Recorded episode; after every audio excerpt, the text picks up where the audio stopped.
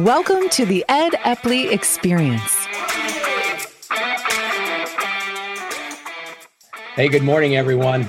Uh, this is Ed Epley, and uh, I'll be your facilitator and one of your hosts for today. Uh, you're all going to be mu- muted. Uh, I see a, a, a, number of names out there of, of friends and clients, and uh, there's a couple of you that I don't. Sean, under no under no circumstances, unmute Rob Ludwig. Um, I don't want to hear from him at all. Come on. Please uh, do not unmute him. it would, we might violate all kinds of legal and, and uh, moral things if, if I let him talk. Um, we have a we have a an hour that will go very fast today. Um, we're we're trying to provide a platform for discussion, um, and it may become something more than a one-time event if you want it to. But we're our, our goal is that you will get answers, uh, hopefully, and see to what extent you're running and operating your business similar to others in these uh, hectic, crazy times. Um, the, the, we're going to divide this meeting up into two halves. The first half will be the panelists responding to questions they've been getting from their clients, and then the second half will be responding to questions that we get from you via chat.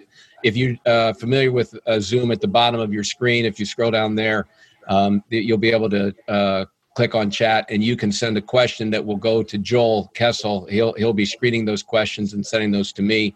And then I'll be in turn uh, deciding which ones we're going to try to get answered uh, right now today.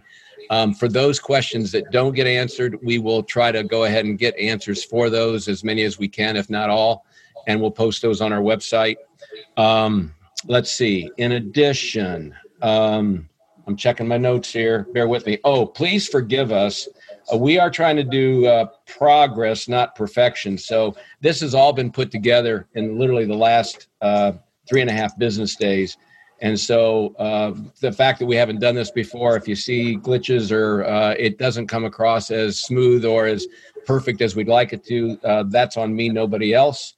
Um, and I want to talk a bit about our panelists. So, uh, in no particular order, Janet Grazer and I have worked together. She's out in California. Janet, wave to the audience. And uh, she got up early and she sequestered her kids probably somewhere that uh, we don't want to talk about. But she's she's uh, with us to talk about PR and communications. She's a veteran of uh, Cardinal Health and also uh, Johnson and Johnson. Lance Tyson, wave LT and I were partners together for uh, seven, no, 10 years and um, worked together in Dale Carnegie. And uh, I still serve on his board. Lance is as good an expert on sales uh, and sales management of anybody that I know in the country. So he's going to talk about those areas.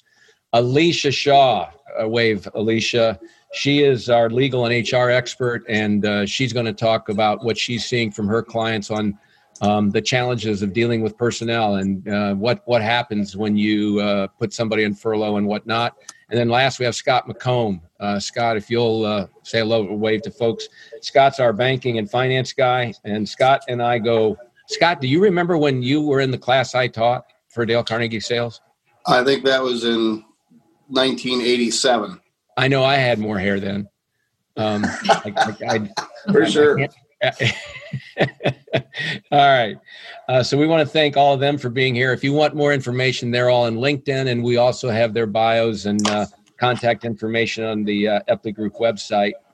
Um, uh, I think that's all our housekeeping, with the exception of when we finish today, we're going to send a uh, brief survey. Uh, I think it's six questions, not counting your name uh, that we're asking you to answer. If you'll answer those questions and give us feedback about what we gave or offered today and what you got from this, uh, we'll also then provide to you a link that will allow you to replay this. And uh, we're recording, and our, I believe we're doing both video and audio on this. So, with that, we're going to get started. Uh, Scott McComb, you're up first. Uh, one to two questions you've been hearing routinely or repeatedly from your clients, and what's been your answer to those questions? Uh, good morning, everybody. Uh, thanks, Ed, for including me, and and uh, great to serve on uh, such a distinguished panel.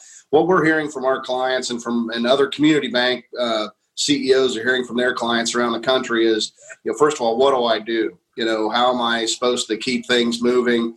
Do I lay people off? You know, what what do I immediately? What's the triage I immediately need to to uh, provide to my balance sheet, my income statement, and my my organization.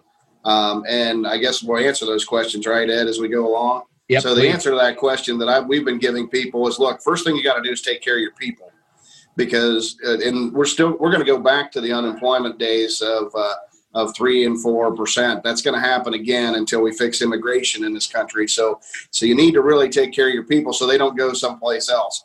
So we're finding that uh, folks are are um, maintaining in the state of Ohio anyway. You can maintain you can maintain insurance coverage on your folks, and your insurance provider now will also let you um, will let you uh, you know kick those premiums into the future, like do a 30 or 60 day deferment of your insurance premium until the uh, the Senate Bill 3548 or disaster relief funds or something get to your checking account where you can pay those premiums. So we're telling people, look, if you got to lay people off, lay people off, but be sure that you keep their benefits intact and that you have a plan to bringing them back because the Senate bill is going to be covering a lot of that.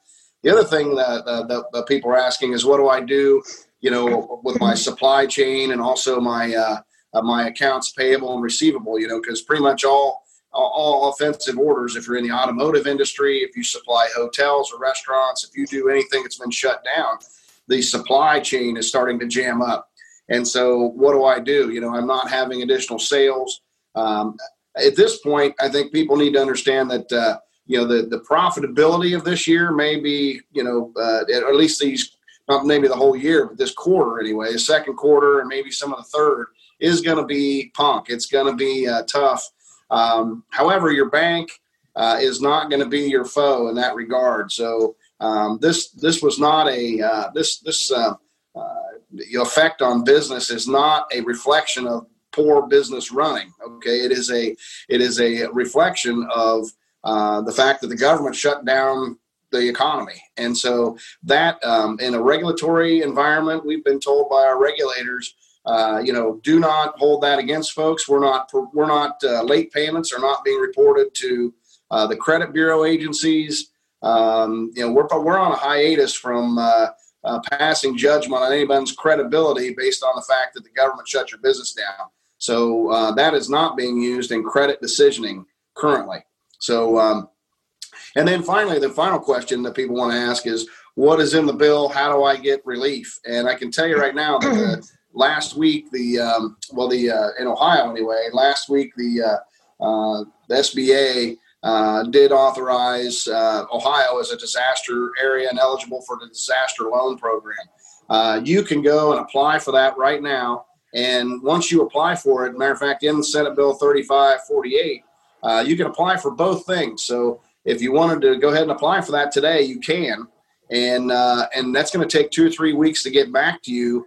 But once this bill passes, they're required whether you whether you qualify or not. The federal government is going to give you ten thousand dollars for your business, uh, according to the loan program.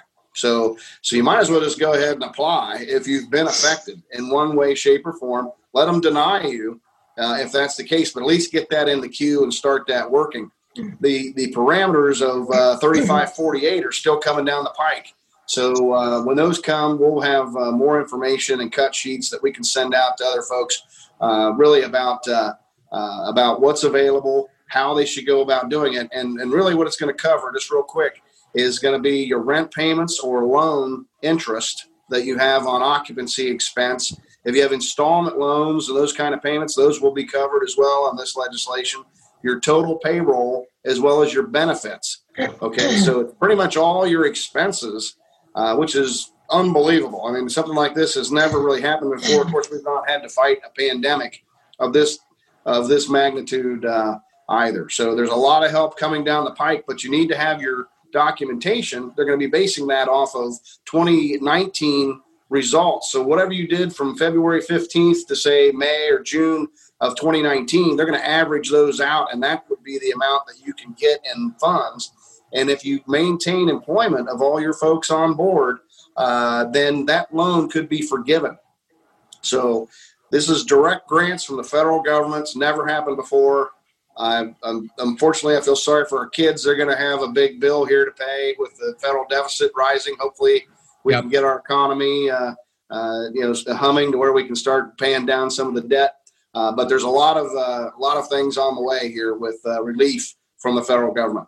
Uh, Scott, just uh, uh, I see uh, Rich Craig from 415 Groups on with us, and I know he's been nodding his head at some of the things you've been saying. So uh, your your CPA accounting firm is going to have a lot of details in this, and and so I certainly that's a resource. Scott, are you going to be posting any of this information on your website at Heartland? We are. We are at Heartland Bank. Uh, Heartland Bank. We'll have we have a uh, coronavirus section. It goes up later today. It's going to have okay. all the stuff for the state of Ohio. We've also produced a uh, uh, five different podcasts that we just cut two days ago uh, in order to cover all the different angles. Should I refinance my mortgage? How do I get relief from that on a personal basis? Investment, okay. what I do with my 401k, all that kind of stuff, Ed. All right, good. Uh, we're going to keep moving. Uh, let's see. Uh, I think I have Janet up next. Janet on the PR and communication uh, arena. what are the questions you've been hearing and the answers that you've been providing? Yes, you can imagine that these days, um, people, companies, my clients are very much concerned and um, trying to figure out what to communicate, when to communicate, who to communicate to. I mean, the questions from both an internal, external standpoint are um, ever coming and ever evolving as this crisis and the situation evolves. Um, but the one that I want to focus on today um, is really about how companies are communicating internally to their employees. Um, because these our employees are the lifeblood of our companies. Um, and so there is a very high need um, for companies to communicate effectively um, and what employees are looking for and what they so typically right now you have a lot of different your employees are going through personal professional financial um, circumstances that they may never have faced. I mean, none of us have ever faced anything quite like this before. Our workforce is now dispersed. We're working from home. We're working with our children in our homes. Um, we're, we're, you know, we're, we're also home doing school from home. Um, we're working very virtually in a more disconnected manner. So there's a lot that we can do to provide more clarity, continuity, and confidence to our employees. So typically, what has worked and what I've been sharing with my clients is there's five what I consider best practices um, that you could apply and look to apply in different ways to your business. Okay. Some of these also really work with external audiences. So while I'm thinking of this through the lens of your employees and talking with your team, um, you could also think about this for external customers and partners and so on. So the first one is um, people really want the truth. Now, today, where we're at in this crisis, our information and the reliability of our information is still evolving. So, to maintain your credibility, speak to the truth of what you know is truthful and factual today to your employees. If you don't know all of the implications for your business, tell them you're in the same boat as most companies. Tell them what you know, tell them what you don't know, and tell them what you're doing to try to fill that information gap. The second thing is understand your audience. Right now, each individual in your company, whether it's a small business of 20 people to a large thousands of people business, every individual is going through a very personal and unique circumstance. So, right now is not the time for a one size fits all communications approach. What I recommend is provide a number of resources, support, um, and information that individuals in your business can pick and choose what actually matters the most and will help them the most that they'll find useful. Um, so, in some ways, more communication, if it's the right kind, is better. You really can't over communicate today to your employees and giving a wealth of information that they can pick and choose from. Is it, are you are you are you suggesting, Janet, that it should be delivered uh, in alternative ways? It should be uh, uh, via social, like uh, they should be delivering that via app or on the phone, or should they be delivering it uh, in hard copy? I'm curious about. There's a lot of well, a lot of companies um, have done. There's been a number of things that I've seen work really well. I love Scott's. Um, comment that you're putting up a page on your website that's going to be dedicated to everything related to the coronavirus. That's for internal and external, but a lot of companies I've seen put up dedicated pages on a portal like an intranet that's like a go to. But I also see a lot of um, virtual using more of this type of video conferencing for connectivity for day to day work meetings, but also all hands meetings, more like small group ch- coffee chats. I've even seen people do like virtual happy hours, just trying to provide venues for connectivity and sharing and information gathering. Okay. So I, I got one minute left. I got one minute left for you, Jen. Okay. So I would say the last thing is right now, um, there's a time for empathy and a time for people to feel listened to and heard and acknowledged. And your leadership and your people managers are on the front line of doing that for your employees. Um, so really, really, it's time to be to show that empathy and to understand what everybody's going through. Let people have a voice and have a venue where they can share, um, and to help people individually through this. Um, so that's kind of, those are some of the best practices that I've seen work really well and help employees stay connected, help them understand where the business is going and what they can do to be part of um, keeping that continuity of the business moving. Um, I'm gonna I'm gonna do Lance next, but Alicia, I'm gonna I want to set you up to think about something. One of the challenges I think for for business owners is uh, doing something for one employee that they don't do for somebody else. So just make sure we talk about that. If I yeah. forget to ask you about that. All right, Lance, what are you hearing? What are you saying?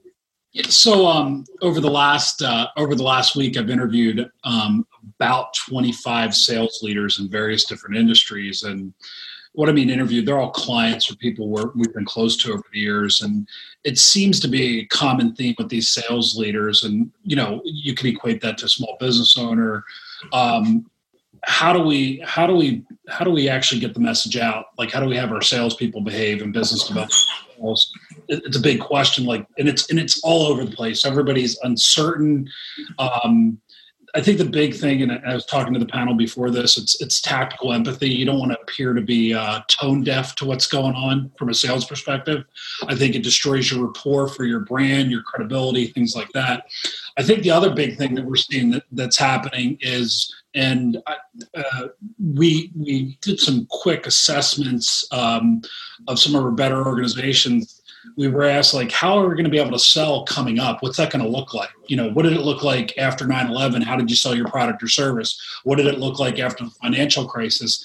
Every time something like this happens how you're going to do business is, is going to be much different and and you know some techniques like relationship selling they're all going to be important but you're going to have some folks that are going to have to be able to seize the moment too they're not going to get as you're not going to be have this big volume play like you did before. I mean, you got to think about it.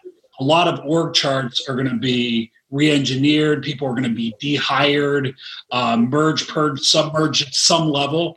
Um, we're seeing right now with a lot of clients that a lot, a lot of bigger, more complex deals. People are coming back and saying, "Hey, I want to redo this deal. I want to renegotiate this." So that's going to cause salespeople to have to behave way differently.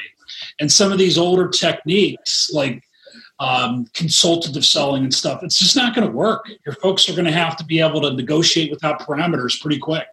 Um, they're going to have to be able to swiftly assess um, a situation. They're going to have to seize the moment. They're going to have to be. So that's the stuff we're looking at right now because we think it's going to be different. Um, I think you get a large portion of, and I'm, I've never been accused in our business or, or people we do business with of ever being a prisoner of hope. I, there is a big group of people out there that says it's going to bounce back, and I, I think just just just listening to what you guys are saying, I agree with a lot of. I don't think it's going to bounce back like we think. I think that the landscape's going to be different with how we do business. I mean, put it to you another way. I'm doing a webinar tomorrow think about this from a corporate standpoint. A lot of people we do business with are going to go in survival and security mode at some level. And people's buying behaviors and motives change under those circumstances. So deals, in essence, are going to take a little longer to do. So that patience of a fly fisherman or the patience of uh, a hunter at some level waiting, you're going to have to have that. The last thing I would say to everybody is um, I think the big thing that we're going to be recommending to our clients is in all sales. Like I'm looking at Rob Ludwig too. I agree, Ed. I probably we want to keep him on mute, um, yeah. but he's laughing. Um, but even even somebody like with Rob's business, um, I think you're. I think a lot of us are going to have to go into like a read offense. So think about it this way: a surgeon gets a patient up on the table. They have a strategy if they're going to do some surgery, but all of a sudden heartbeat goes down. We hit a vein that we shouldn't have. You have to have situational awareness or be like in a read offense. I think that's how we're going to have to sell moving forward for the time being. That you're going to. That means a lot. Some of your, some of your people that sell aren't going to be equipped to sell like in the future as they sell now. I think it's going to be important. Okay. Um, is there a resource for um, uh, how we would uh, help? And maybe you don't want to re- respond to this right now. Think about it. But it, is there a resource for uh, teaching these salespeople to be more flexible in their approach? Because I know half the battle is getting them to use a process, and now we're actually saying we want you to be open to not following the process that you've tr- traditionally followed, Lance. So here, here, here's the problem right now, and I'll yeah. say it real quick we have gotten more requests. You got to think about this way. On average, uh, business development people spend six to eight days in the classroom with instructor led training people. Right now, all our clients are, and it's augmented by some kind of virtual training or e learning. Right now, all these leaders I'm seeing are dumping content on people and they're drinking out of a fire hydrant. And I think the biggest issue they have, and we're gonna I'm gonna say this in my webinar tomorrow, is I don't think you even have a a tool to assess the biometrics or essentially their skill sets or DNA. You're just training to train as opposed and, and, you don't really know how good they are so from a tool standpoint most people want to look at some kind of diagnostic tool that can measure competencies and there's a lot out there i mean we have some but there's a lot of great companies out there to do it but i but i think if you're not doing that for the future you you may have it's almost like a bad Eminem song. You got one shot, you got one opportunity. A lot of businesses, you're going to get one shot to do a deal, and and if you have the wrong person there, you may yeah. lose it. Okay, so tighten up. That's where we are. Thank you. You're welcome, Alicia. From the HR, legal, uh, compliance kind of things, is this? Uh, are we in the wild, wild west right now? Uh, uh. what's what's the scenario like? So uh, I, I, would say probably 80% of my practice is employer side compliance. Um, and uh, in the past week and a half, I have learned so many new laws that. um, and there's still a lot of questions. And I think that's the hardest thing right now. Um, we're giving advice on laws that take effect, um, you know, April 1st and we don't have all the details and we don't have a lot of case law to go on and we don't know how certain things are going to be interpreted and what the department of labor is going to come back and tell us. So some of it is the wild wild west um, but i must say that over the past week and a half my clients have gone more from you know do i lay off now? What happens uh, do i furlough? What happens to their benefits? We're getting a lot of those kinds of answers coming through in terms of legislation on the state level and then following up now with the cares act. That's really going to be um, a game changer for a lot of our clients because you know keeping people employed or even you know if they have to go on unemployment it's it's going to be something viable that they can do um, with the loans. And then if people are furloughed or they do have to be unemployed, for example, our restaurant clients, I mean, they, they can't operate right now in Ohio. So,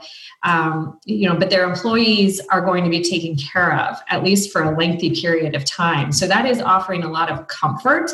And I think that that, you know, the initial panic has subsided. And now that we're getting some of these answers, um, most of my questions now are how do I comply with the Families First Coronavirus Response Act in terms of paid sick leave, in terms of extended FMLA? We've got a lot of clients that have never had FMLA apply, and now they have FMLA, paid FMLA. Um, and and so we look at a lot of you know potential issues complying with those laws that have always been an issue for people that have had to comply with FMLA previously. And just, um, just, just for the benefit of the audience that may not know, FMLA means Family and Medical Leave Act. I'm okay. sorry. All right, all right. and typically it only applies if you have 50 or more employees. And now we've got a lot of small employers out there who are going to be required to give paid family medical leave. Um, and it's it's very different than um, your traditional employer who has their own PTO policy. When do you expect that to be uh, really clear about what the uh, do's and don'ts will be for that uh, for those those below 50 uh, organizations How, do you think that's a week do you think that's a month to get well um, you know it, it the Extended Family Medical Leave Act only applies for um, under 500 employees, so it doesn't apply to your big private companies. But um, and there are some exceptions for 50 and under. We don't have any guidance on that yet. I and I believe the Department of Labor is not expecting any guidance on that until April, and the the act is effective April 1st. Um, they have issued some follow up guidance. Um, uh, but there are still some questions. And so I, think it's just going to be, you know, for the first 30 days, the Department of Labor says they're not going to be enforcing. Um, of course, from an employer perspective, you always are concerned with plaintiffs, um, and that does not limit plaintiffs from an, uh, private enforcement. Um, but I think the Department of Labor is going to give us some some a little bit of grace here uh, to kind of sort things out because there are questions that they have not um, given us answers to yeah the, the when you when you do a something like this there's always the unintended consequences. Mm-hmm. and uh, until people start to implement you really don't know what those are going to be. Um, and and so it's uh, back to lance's point read and react right? Anything else you want to share last minute alicia? Um, you know, I think our, I do most of our firm's employment law. Um, in general, our business attorneys have been on a call every single day um, and and a lot of their advice is changing now with the SBA loans and the you know at first it was well you know how do we get out of our rents for our clients that have real estate? You know how do we what do we do with rent that's past due? Um, and that's obviously evolving because there are going to be a lot of options for our clients to get their money back and to and to make those rental payments. Okay. Um, uh, I'm, I'm going to just talk for a minute about management and leadership and what I've seen from the conversations and heard from the conversations with my clients and friends. Uh, but uh, this is an alert for those of you who want to ask questions. Now would be the time for you to go to chat, um, specifically with Joel Kessel Joel Wave, just so people see. And, and Joel is going to be uh, responding to that. So if you would please uh, start letting him know the questions you would like to get asked by the panel, and we'll try our best to get that done. Um, from management and leadership, I've talked with uh, my clients and and uh, friends, um, really, literally uh, outside of the country as well. I talked to my good friend Alan Crooks down in Australia. I talked to uh, some friends overseas in the in Europe, and um, it is you know this is cl- clearly global. There's what's affecting us here is also affecting them. Um, uh, the the real issue it seems to be from a leadership point of view is how transparent to be. Uh, so Janet, back to your point, you know, do I just uh, uh, open up the kimono and just tell everybody everything that I know and what I don't know? And for the most part, I think that's um, telling people what you do know and what you don't know is probably beneficial. I I, I think if I was going to air uh, right now, if I had a bunch of employees, I'd be inclined to say, hey, here's what I know, here's what I don't know. Uh, so that's how transparent to be is is one one question I'm I'm getting.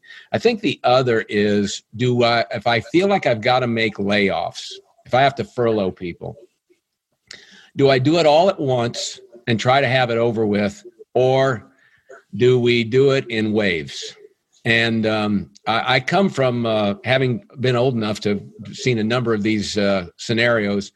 Um, and the rule of thumb that's always served well is whatever you think you need to do, you should double it and then be done with it.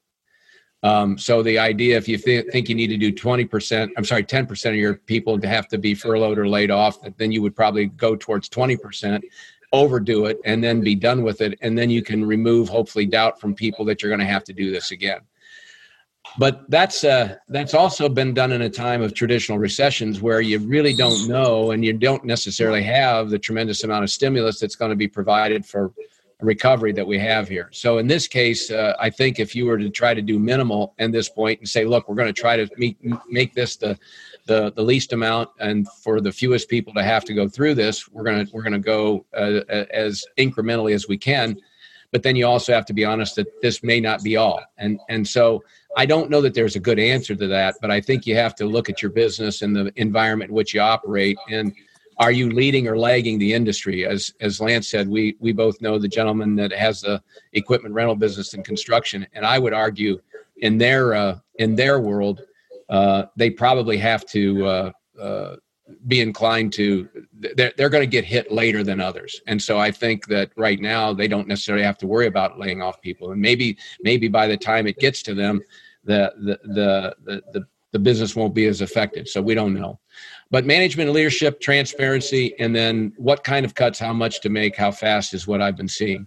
So i see some questions coming up. Joel have you fed me any yet uh, that you want me to answer? Okay joel to me. Um, Okay, small businesses and other exemptions. Did the final version of the First Family Act give any exemptions for small businesses with fewer than 50 employees? John Odenthal asked that question. Alicia, any ideas there? Small business and uh, First Family Act, did it give any exemptions that you know of? Yes, so that's um, one of the big ticket items that we're waiting for guidance on from the Department of Labor. There is an exemption for businesses that have 50 or under employees if complying with the um, emergency paid leave and the um, emergency federal, uh, I'm sorry, family medical leave will jeopardize the viability of the business um, as an ongoing concern.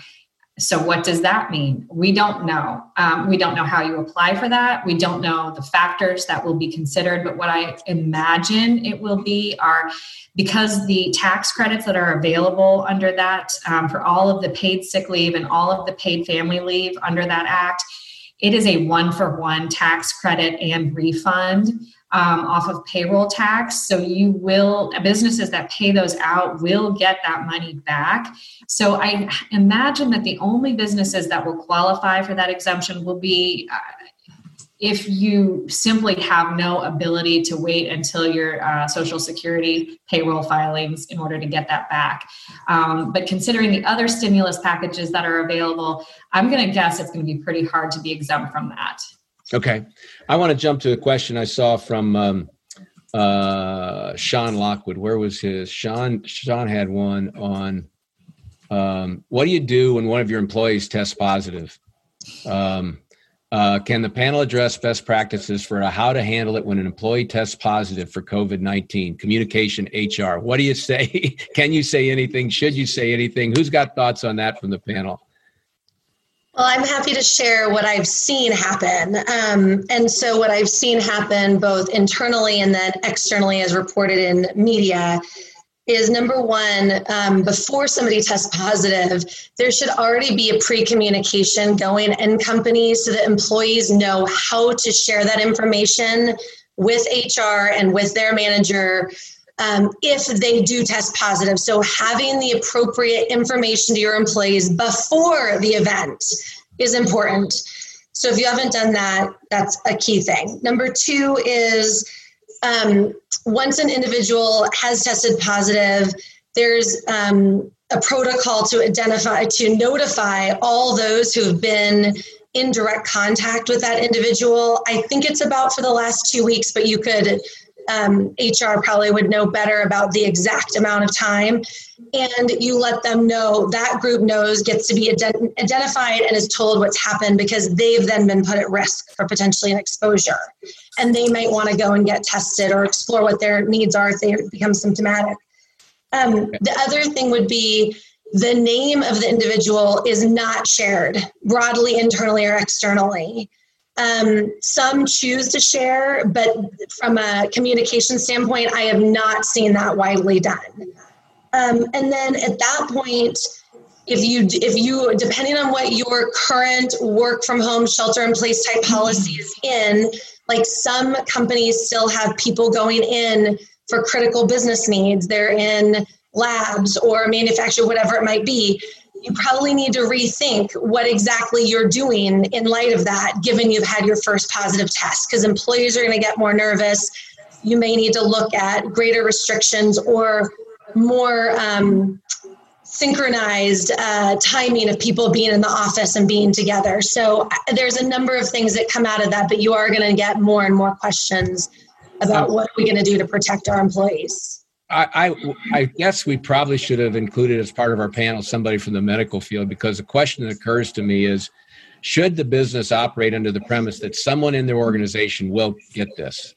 Yes. Yes. Should, should should our should our planning be that somebody will get it, and so then it's not a question of if; it's only a question of how are we going to respond and what will we do when that happens. Yes, I'm not a medical doctor, but I can tell you from a crisis communications right now, we should all be preparing for this to hit us close to home and as hard as we could be hit. So we can you know, as we've somebody said, hope is not a strategy. So prepare for this as though it's going to happen in your business. Okay. Um, uh, question: Should a business uh, should a business provide full 100% refund on orders canceled by customers? There's the PR versus the current financial vi- viability of a refund versus a credit, and um, you know, I I know I've gotten both full refunds from Delta and I've gotten credits, uh, full credits uh, at this point for flights that I had booked that I've had to cancel. So um, the, the the truth is, I I don't in my own case, I feel like a full credit for the most part makes me feel whole because I know I'm going to still travel at some point. So it's not a question of if. I like the refunds though when I get them. So anybody have thoughts about that? About what's the what's the right strategy there? Um, I can chime in, Ed, if you like. Um, you know, as a banker, we would we would uh, say the same thing. I mean, uh, you you got to remember this could be the last sale that you have with that client. So just remember that the way you treat them now is going to be directly proportional to the amount of business you're going to get from them in the future. So, uh, you know, renegotiating, I think, uh, you know, Lance was talking about how the, you know, folks got to learn how to negotiate and how to, how to give up terms. You know, now is the time to work with your clients and, and, and help them find solutions because they're going to remember that when time goes along. We're already seeing where people can't uh, people can't uh, get a hold of anybody at their big bank, they're calling us and saying, "Look, we don't bank with you. Can you help us?" And our answer is yes. We're going to do whatever we can do, if even if it's just advice or helping them helping them get down life's road. Uh, we're going to help them because they're going to remember that. And uh, this, this is the part where trust, the speed of trust in relationships are made. So I would just think of it that way. We're going to get past this. The government's going to pay for your expenses. If you have lost revenue, that's one thing, but but you uh, take the, the this chance to play offense with these type of negotiations because uh, yeah, the fruit's really at the end of this cycle for businesses. What's our PR expert say? Uh, so that's I not think you, that, Lance. That's not you, Lance. That's Janet. Just I want to be clear about that. although I really liked his answer. Um, so I would just say that I think I think you know Scott is right that what you do today is going to be very telling in how your customers feel about you. And a lot of decisions, buying and customer based decisions, are made on how people feel about you.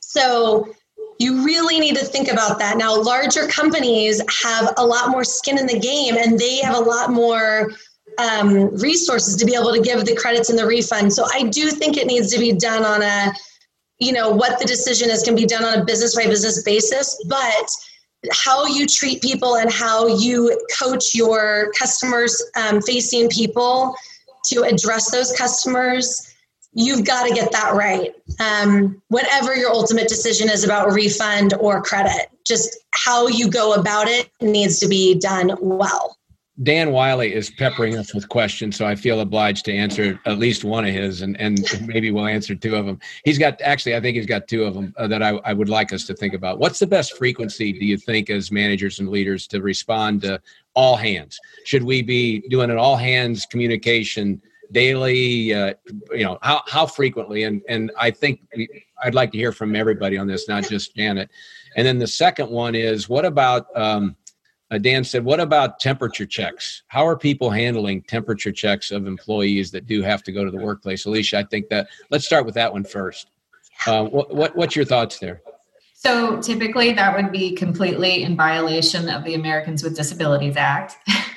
but um, under the, because we've been, um, it's been declared a pandemic, um, the ADA does provide for what is called um, medical diagnostic, medical investigations, that kind of thing with the employees. So the way that we've been advising our clients is um, if you have the ability to get a thermometer, which isn't available, and uh, we have a lot of clients that can't get them, mm-hmm. um, ask people to take their temperatures before they go to work.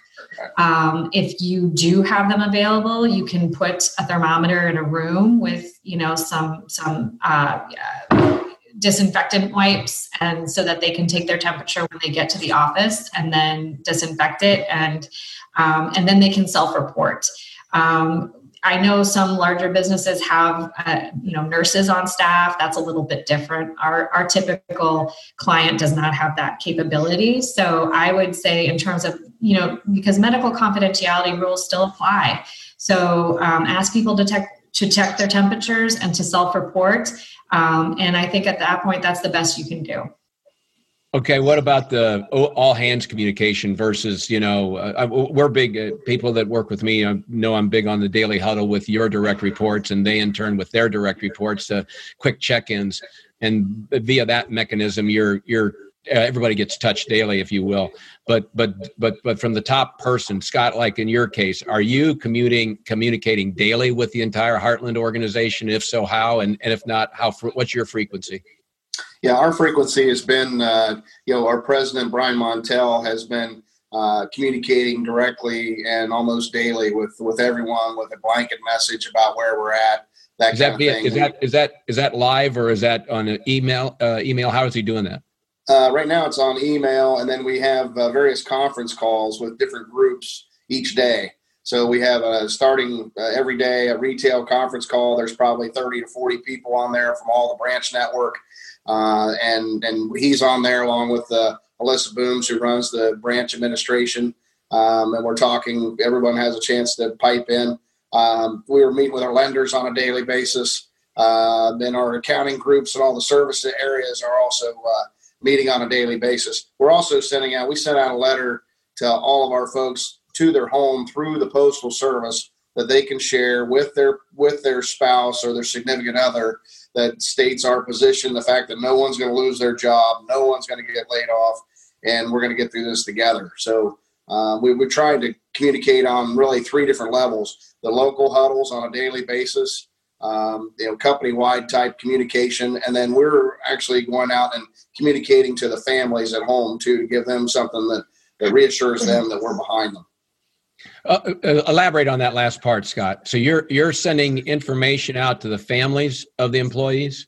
Yeah, we're actually mailing a letter to uh, every one of our employees that that talks about where the position is, where the bank is. Uh, of course, everybody's looking at the stock market and seeing things go, and they mm-hmm. they you know make revelations that oh, geez, maybe the bank's not I like uh, strong, or is the financial system strong? And so we're trying to answer all those questions for the people at home that uh, that are hearing it from their significant other, but uh, but you know we can we can provide a little assurance there and something that they can hold in their hands that uh, that we're behind them. Janet so, or Lance, yeah, uh, yeah. So we we deal with a lot of um, pretty uh, pretty big brands in pro sports, and like I could tell you at the Dallas Cowboys, for instance, their their senior team is doing town hall meetings maybe once or twice a week uh, literally just taking questions, all any questions relevant like I'm concerned about this or a question about taking people's temperature. What do I do here? And then what it seems like right now is if you think about your leadership communication or you're more in a joins or consult, a lot of people are micro kind of tactical, like here's what you want to do here, here's what you want to do here. So it's very situational that way. We're doing that every day. And I, am with Ed. We do that. We have about 15 people in our company. We're having daily huddles every day. What's your priorities? What are you doing? What do you need help with? Things like that. Second thing, back to the pricing piece. There's probably a lot of people, a lot of people that run small businesses here, and it's a grand effort to say, "Hey, I'll just give you all your money back." But a lot of a lot of businesses on their own have already used that money to run their business, so that's kind of an issue.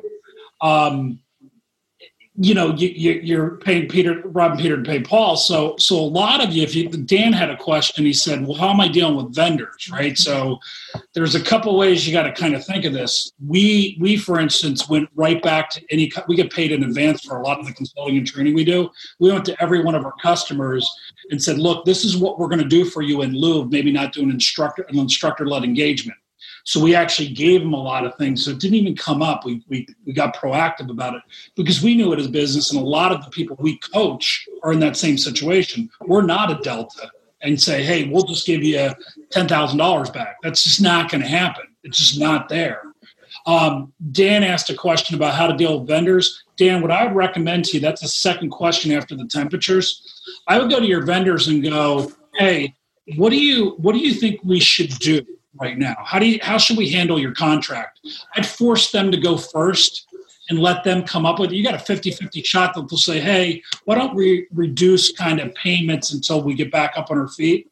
And if they don't do that, maybe you say, are you open for a suggestion? Why don't we reduce payments until we get back? I think you got to get in front of the negotiation a little bit because as much as I, I appreciate Scott saying, hey, the government's going to bail us out, I mean, raise your hand if you're on here saying, "Yeah, I've, I've heard that bullshit before."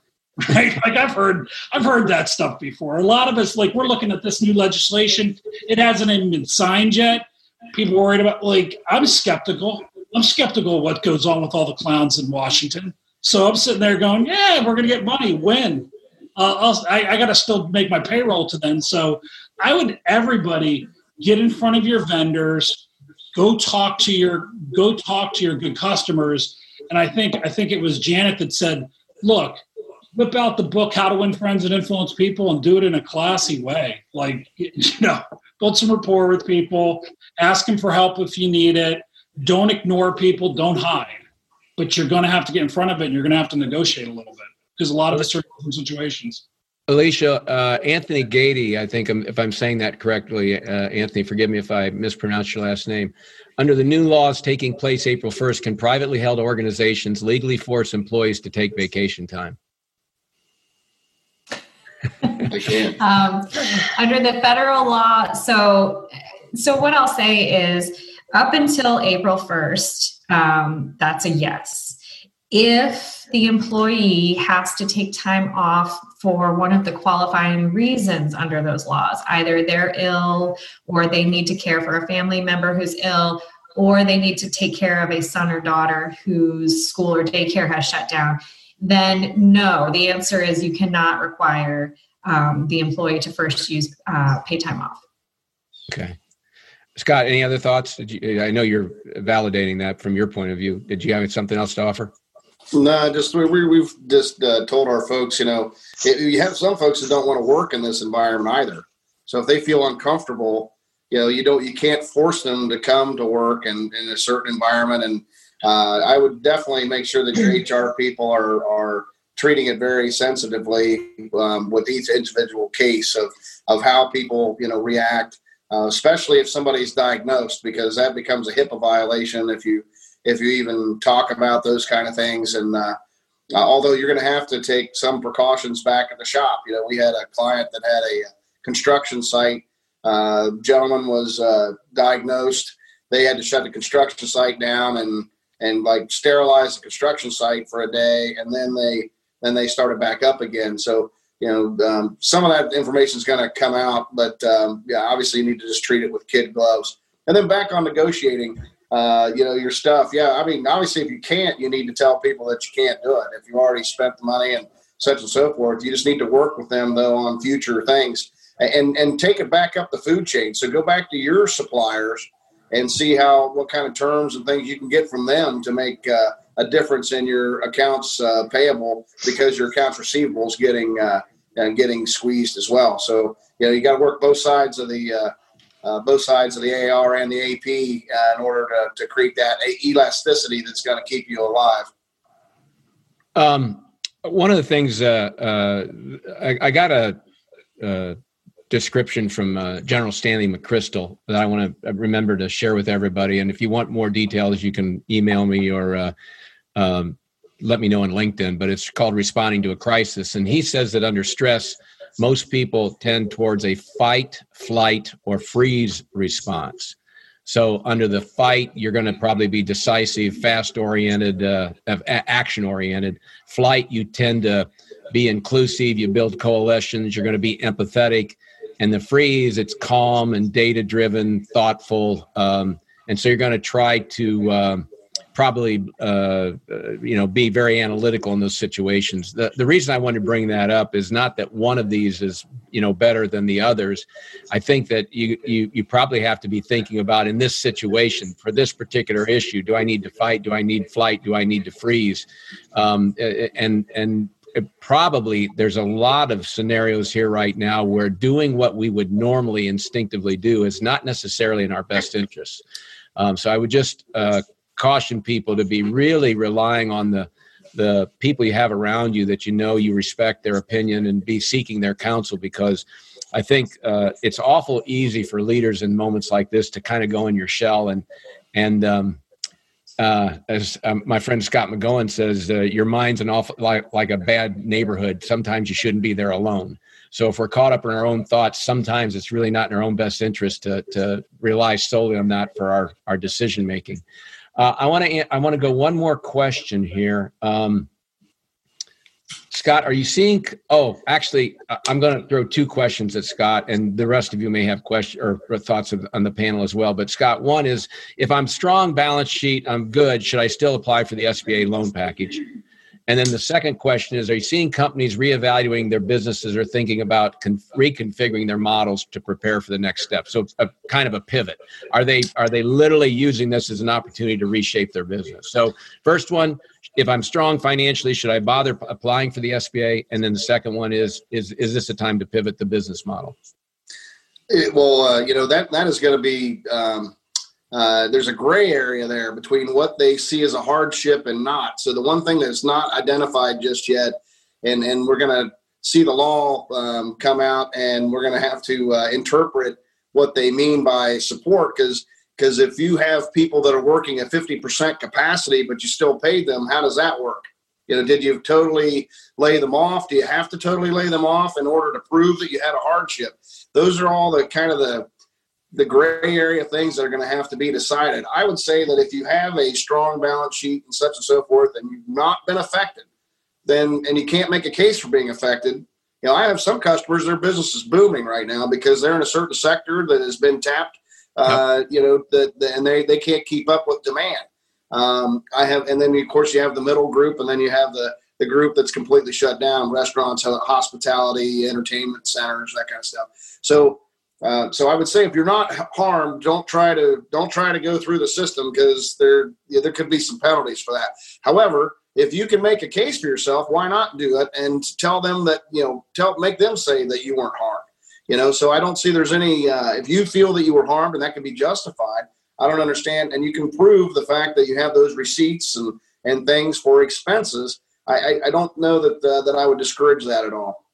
And okay. as far as uh, people reinvent their business, oh my lord, Ed, the world is going to change dramatically. I mean, you're going to see things like Zoom, uh, working from home. There, you know, most of the time the objections for people working from home were based on uh, supervisors in in companies that just didn't want to work from home, and so they would say, "Well, our people, you know, they would uh, say our people can't work from home because we have essential this or essential that." Well, when you're forced to work from home, it totally opens up a whole other thing. So you you learn who can work from home, you learn who can't work from home, you learn how what functions you can do from home that are confidential or that you don't have the systems to do.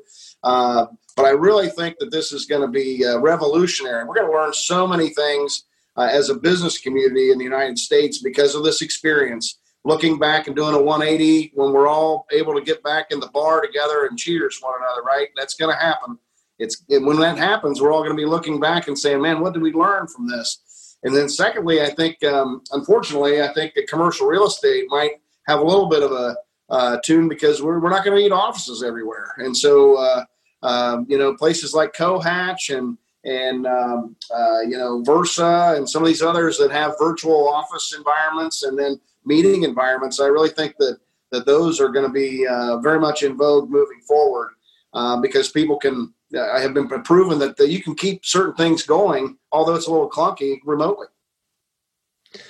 Um, I want to be very uh, uh, cognizant of our time, and we're we're getting close to the end. So I want to start. Um, I, want to go to each panelist um, about final thoughts uh, that you're you you have right now about what you would want people to take away from our conversation today. If you had one one idea, one thought that you want them to uh, uh, keep in mind as a result of, of going forward with their business and to, to be a better, more sustainable business. Janet, what's your thought? That right now is a time for high levels of impactful communication, whether it's internal or external audiences. You really cannot over communicate right now. You do need to be very thoughtful and um, intentional about what you communicate and how you're doing it. Is uh, I would think it's you almost have to have a strategy about this is this is what we're going to try to communicate and then you get creative about the different ways to do that janet? Certainly certainly and it needs to be aligned to what's going on with the business and the business strategy. Okay thank you. Lance? Hey we're not hearing you lance. Sorry. Um, I think number one, you got to think how you're going to message to clients. Um, that, that's a big thing, and sell to them moving moving forward. In some cases, Scott brought a great point. You know, different industries are going to have to handle very differently, and in the moment, it's it's it's kind of messaging, not appearing tone deaf, like I said before. I think two, how you're going to, what the new objections are going to be moving forward, and things are going to slow down. Decision making is going to slow down uh, sales will probably get a bit, little bit more complex or be more people involved and they'll drag their feet on some things and then i think you need to look at the profile of how uh, of, of who you have doing business for you who are the rainmakers and business development people account managers. And and i, I like what janet said earlier. I, I think you got to have the appearance at some level where you're really going to have to put on some creativity with how you sell and approach but you're also going to have to really have tactical empathy and it's going to be a big part of what we do. Um, and you, are on the back end, you're going to have to probably have a shrewdness about you, and and have not one strategy, but maybe three strategy strategies going in. So. Okay. Hey, uh, uh, I'm gonna. I want to back up, Janet. Best way for people to reach you if they if they want to have questions for you or want some of your insight. Um, you can go on my LinkedIn and send me a private message or post on my page, whatever works. Very good, Lance. Yeah. Best way to reach you. Same thing. Okay. Um, um, LinkedIn, LinkedIn box. Okay. Alicia, final thought, way to co- connect with you. Um, my best advice right now is for employers to be patient. Um, employees are I am homeschooling and caring for small children and working full time at home. And we don't have answers to everything right now. And in fact, my answers to a lot of questions have changed dramatically in the past week. Things are changing so quickly that we just have to have some patience with everyone, um, including ourselves and our employees. Um, and the best way to reach me is, is LinkedIn as well. Wonderful. Scott? Yeah, LinkedIn is the best way to drop me an instant message there. And uh, or uh, or hit on my page, and I'll be more than happy to respond. Uh, final thought would be: we're going to get through this. You know, the if this bill passes, the cavalry is coming. It's just a matter of when it gets here and what shape and form it takes. So take care of your people, communicate with your customers, uh, and uh, and try to pay it forward any way you can because we're all in this together.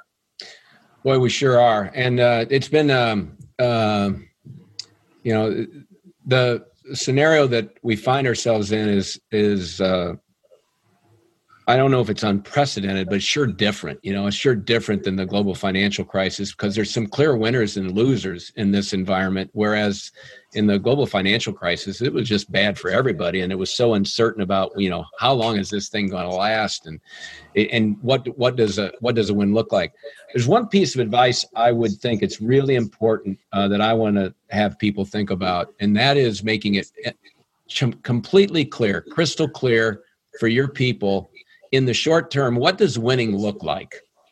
Because I don't know that the way we've been keeping score normally for our business applies over the next um, you know one, two, four weeks I, there, there's a different way of probably defining what success looks like for our business and we probably ought to think about how if we were going to say what what what what do we want the business to look like how would we know we'd been successful next week two weeks four weeks from now that may not be simply what shows up on the p&l or the balance sheet right it, it there, there may be some other qualitative things that we ought to be able to identify identify and say if those things are happening, we can know we've been doing our jobs as leaders and managers of this organization.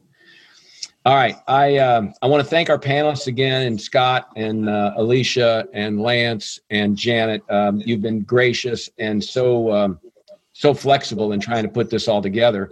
So thank you all for doing that. Um, uh, secondly, um, you're going to be getting in your email from us a request to fill out a quick survey, and it's very quick.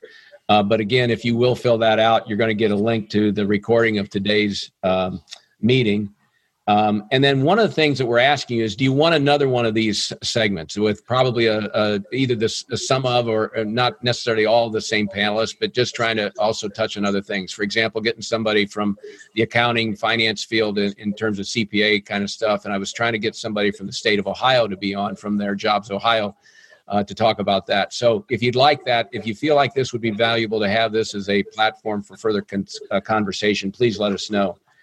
Uh, Joel, am I missing anything um, in in the uh, wrap up here? No, you're hitting on all the points. Okay. Well, with that, then uh, we're up against 12 o'clock. Thank you, everyone. Be be safe, be well, um, and know that we're here to support you. If you uh, need anything, don't hesitate to reach out to any or all of us in the panel. Be well, be safe, everyone. Thank you. Thank you for listening to the Ed Epley Experience. For more information on building a more sustainable, smarter, and healthier business, visit www.theepleygroup.com for resources, tips, and Ed's latest blogs. That's the Epley, E P P L E Y group.com. Plus, take a free assessment at theepleygroup.com slash assessment to find out how you measure up as a highly skilled and accomplished manager and where to focus on improving your skills.